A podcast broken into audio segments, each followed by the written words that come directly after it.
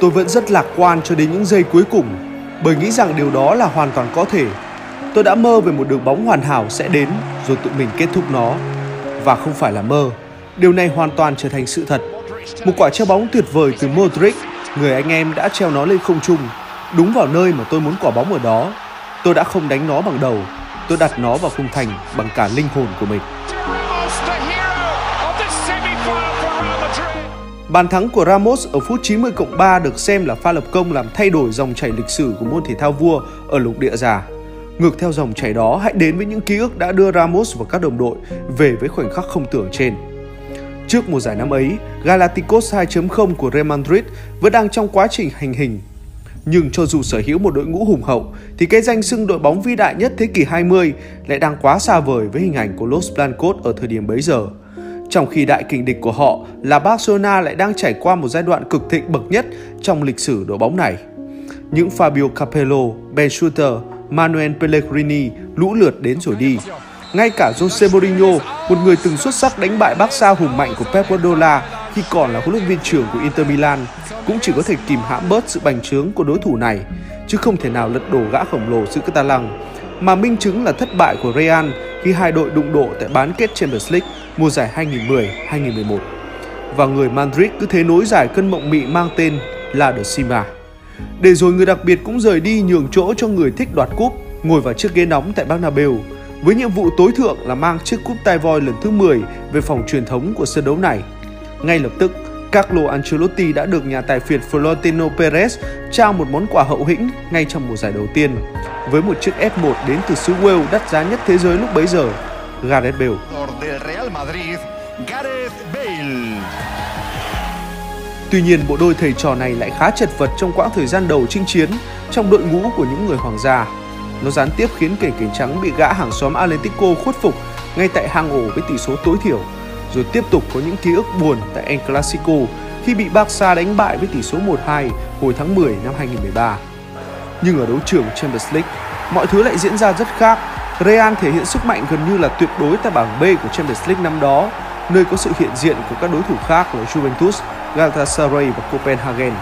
Họ giành chiến thắng năm trên sáu trận và chỉ có lần duy nhất để mất điểm khi có trận hòa hai đều với lão bà. Bale rốt cuộc cũng tìm lại được đúng với đẳng cấp của anh để tạo nên một bộ ba bê bê xê nguyên tử với sức công phá hủy diệt. Thêm nữa là sự xuất sắc của Angel Di Maria. Qua đó với điểm tựa là hàng công bùng nổ, giúp Real càng về cuối mùa càng chơi hay. Bất chấp việc hụt hơi trong giai đoạn cuối tại La Liga, nhưng họ đã trả lại đủ đầy những món nợ đã vay từ hồi đầu mùa, khi lần lượt sâu xé Atletico tại bán kết Cúp Nhà Vua với chiến thắng năm sao chung cuộc. Rồi tại chung kết, đội bóng này đã khuất phục Barca trong một trận đấu không có sự phục vụ của Ronaldo vì chấn thương đầu gối, nhưng Gareth Bale đã thay xê rờ bảy lãnh trọng trách sắm vai hung thần kết liễu đối thủ này. Và Mark Bartra hẳn là người hiểu rõ nhất cảm giác đó với màn đua tốc độ chênh lệch được nhắc mãi về sau. Nhưng rõ ràng Cúp Nhà Vua chỉ là công cụ để tạm thời giải cơn khát danh hiệu, chứ không thể nào để Carleto lẫn Los Blancos thỏa mãn. Để rồi tại Champions League, Real Madrid tiếp tục thể hiện sức mạnh tuyệt đối tại vòng knock-out khi sắm vai kẻ hủy diệt trước đại diện của Bundesliga, với lần lượt giành thắng lợi với tổng tỷ số là chín hai trước Schalke, ba hai trước Dortmund và đánh gục khung xám Bayern Munich bằng một bàn tay nhỏ. Lần đầu tiên trong lịch sử các cuộc đối đầu tại chung kết Champions League có một trận derby cùng thành phố. Lisbon trở thành nơi giải quyết ân oán giữa những người Madrid. Nó khiến cho hai thủ đô thuộc bán đảo Iberia được một đêm không ngủ kể từ khi mà nhạc hiệu Champions League cho trận đấu quan trọng nhất mùa giải đã chính thức vang lên.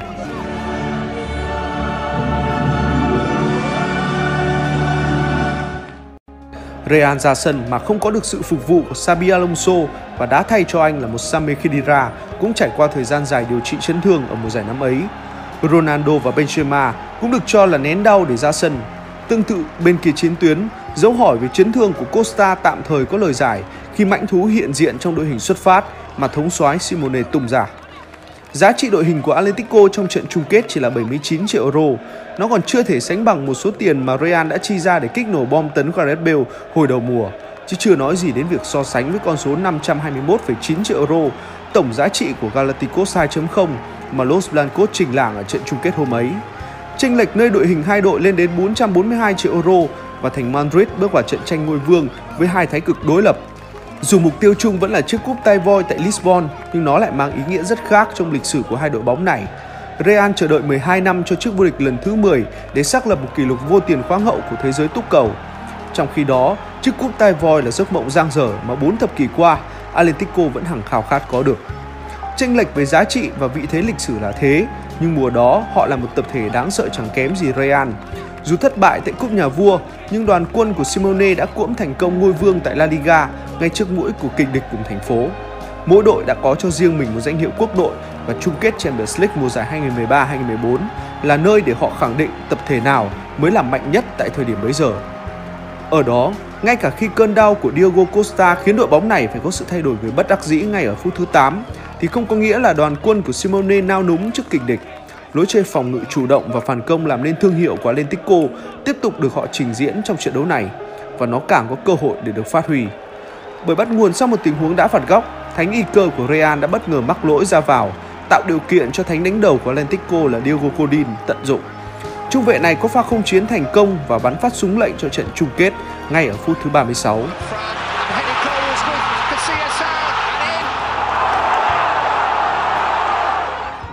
Lập tức, hàng công bùng nổ của Real ở mùa ấy liên tiếp phản đòn và Ronaldo chính là tâm điểm cho những sự uy hiếp mà Los Blancos liên tục tạo ra. Trong khi đó, Atletico khiến đối thủ dù phải dâng cao nhưng trong tâm thế dè chừng bằng những đòn phản kích tiềm tàng nhiều nguy hiểm. Nhưng những cơ hội mà hai đội tạo ra cứ lần lượt bị cuốn theo với thời gian. Trên sân, Ronaldo không ngừng kêu gọi sự cổ động từ các Madridista cũng như thổi bùng ngọn lửa nhuệ khí vào các đồng đội, nhưng không khỏi giấu đi sự bồn chồn với khuôn mặt của xê rờ bảy. Cảm giác đó cũng chính là những gì mà Xabi Alonso đã phải trải qua trên khán đài khi không thể giúp các đồng đội đang chật vật tìm bàn gỡ. Sau trận đấu, cả hai huấn luyện viên phải thừa nhận là Atletico đã bóp nghẹt những khoảng trống, đặc biệt ở trung lộ, để khiến Real vấp phải vô vàn trở ngại trong việc tìm đến khung thành của đối thủ, dù họ đã chơi rất tốt ở hiệp hai. bốn mươi năm mòn của Atletico chỉ còn vài giây đồng hồ đếm ngược, sau gần ấy sự chờ đợi, vinh quang tại giải đấu này có lần đầu dần ngoảnh lại với Atletico, nhưng khoảnh khắc mang tên Ramos Time ở chín mươi phút bốn mươi tám giây đã khiến giấc mộng đẹp đó vụn vỡ, theo những cái âm thanh mà mảnh lưới của Thibaut Courtois rung lên.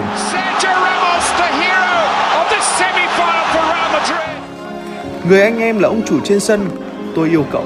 Cùng với cái ôm hôn, Iker đã rót vào tai Ramos những điều trong thời khắc đó. Một cú đánh đầu thần sầu của số bốn đã đưa đội bóng này trở về từ địa ngục, mà thủ quân Casillas chính là người phải sống trong những phút tăm tối nhất sự nghiệp, khi anh mắc sai lầm đã suýt chút nữa trở thành đòn chí mạng, kết liễu giấc mơ La Décima của Real. Và không chỉ trở về từ địa ngục, mà Ramos cũng đã giúp những chiến binh áo trắng đặt một chân lên miền đất hứa, trong tình cảnh mà các thủ Atletico như vắt kiệt sức cho những sự chống đỡ kể từ sau bàn mở tỷ số. Giờ đây, tinh thần họ như hoàn toàn bị đánh sập với bàn thua đau ở những thời khắc cuối cùng, mà ngay cả những cầu thủ trên băng ghế dự bị của họ cũng ôm mặt để che giấu sự thất vọng tột cùng và những giọt nước mắt.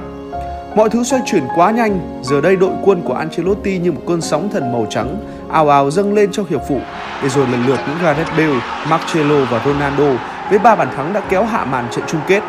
Kịch tính, nghẹt thở trong từng thời khắc và đủ đầy những cung bậc. Cuộc thư hùng hôm ấy xứng danh trận derby có một không hai tại một trận chung kết Champions League. Chúng tôi đã khóa chặt tuyến giữa của họ, nhưng thật khó để thực hiện điều đó lâu dài. Bóng đá tuyệt vời ở chỗ đó, đôi khi nó dạy chúng ta cần phải giành chiến thắng trong từng thời điểm. Gần như tìm thấy được sự đồng điệu với ý kiến của Simone sau trận đấu Ancelotti đã phát biểu. Bàn thắng ở phút bù giờ đã đem lại niềm tin mạnh mẽ, để rồi chúng tôi có chiến thắng xứng đáng. Hãy đừng nói Real may mắn, vì trong bóng đá bạn luôn phải nỗ lực đến giây cuối cùng. Lịch sử gọi tên Madrid, nhưng đó là màu trắng của thành phố này. Cơn mộng mị bốn thập kỷ của Atletico tiếp tục chưa có hồi kết. Ngược lại, giấc mơ La Décima rốt cuộc cũng trở thành sự thật với Real sau mười hai năm đợi chờ. Còn gì bằng khi điều đó được thực hiện đúng vào trận đấu thứ hai trăm của Los Blancos ở đấu trường Champions League, thời điểm mà họ là đội bóng giàu thành tích nhất khi chạm cột mốc một trăm mười sáu chiến thắng, ba mươi chín trận hòa và chỉ để thua có bốn mươi lăm lần, ghi bốn trăm mười lăm bàn và thủng lưới hai trăm hai mươi hai quả. Sau ngôi vương tại cúp nhà vua bằng một chiến thắng tại El Clasico, rồi ca khúc khải hoàn sau màn thư hùng tại derby Madrid, để có lần thứ mười lên ngôi tại giải đấu mà Real đã và đang là đội bóng xuất sắc nhất.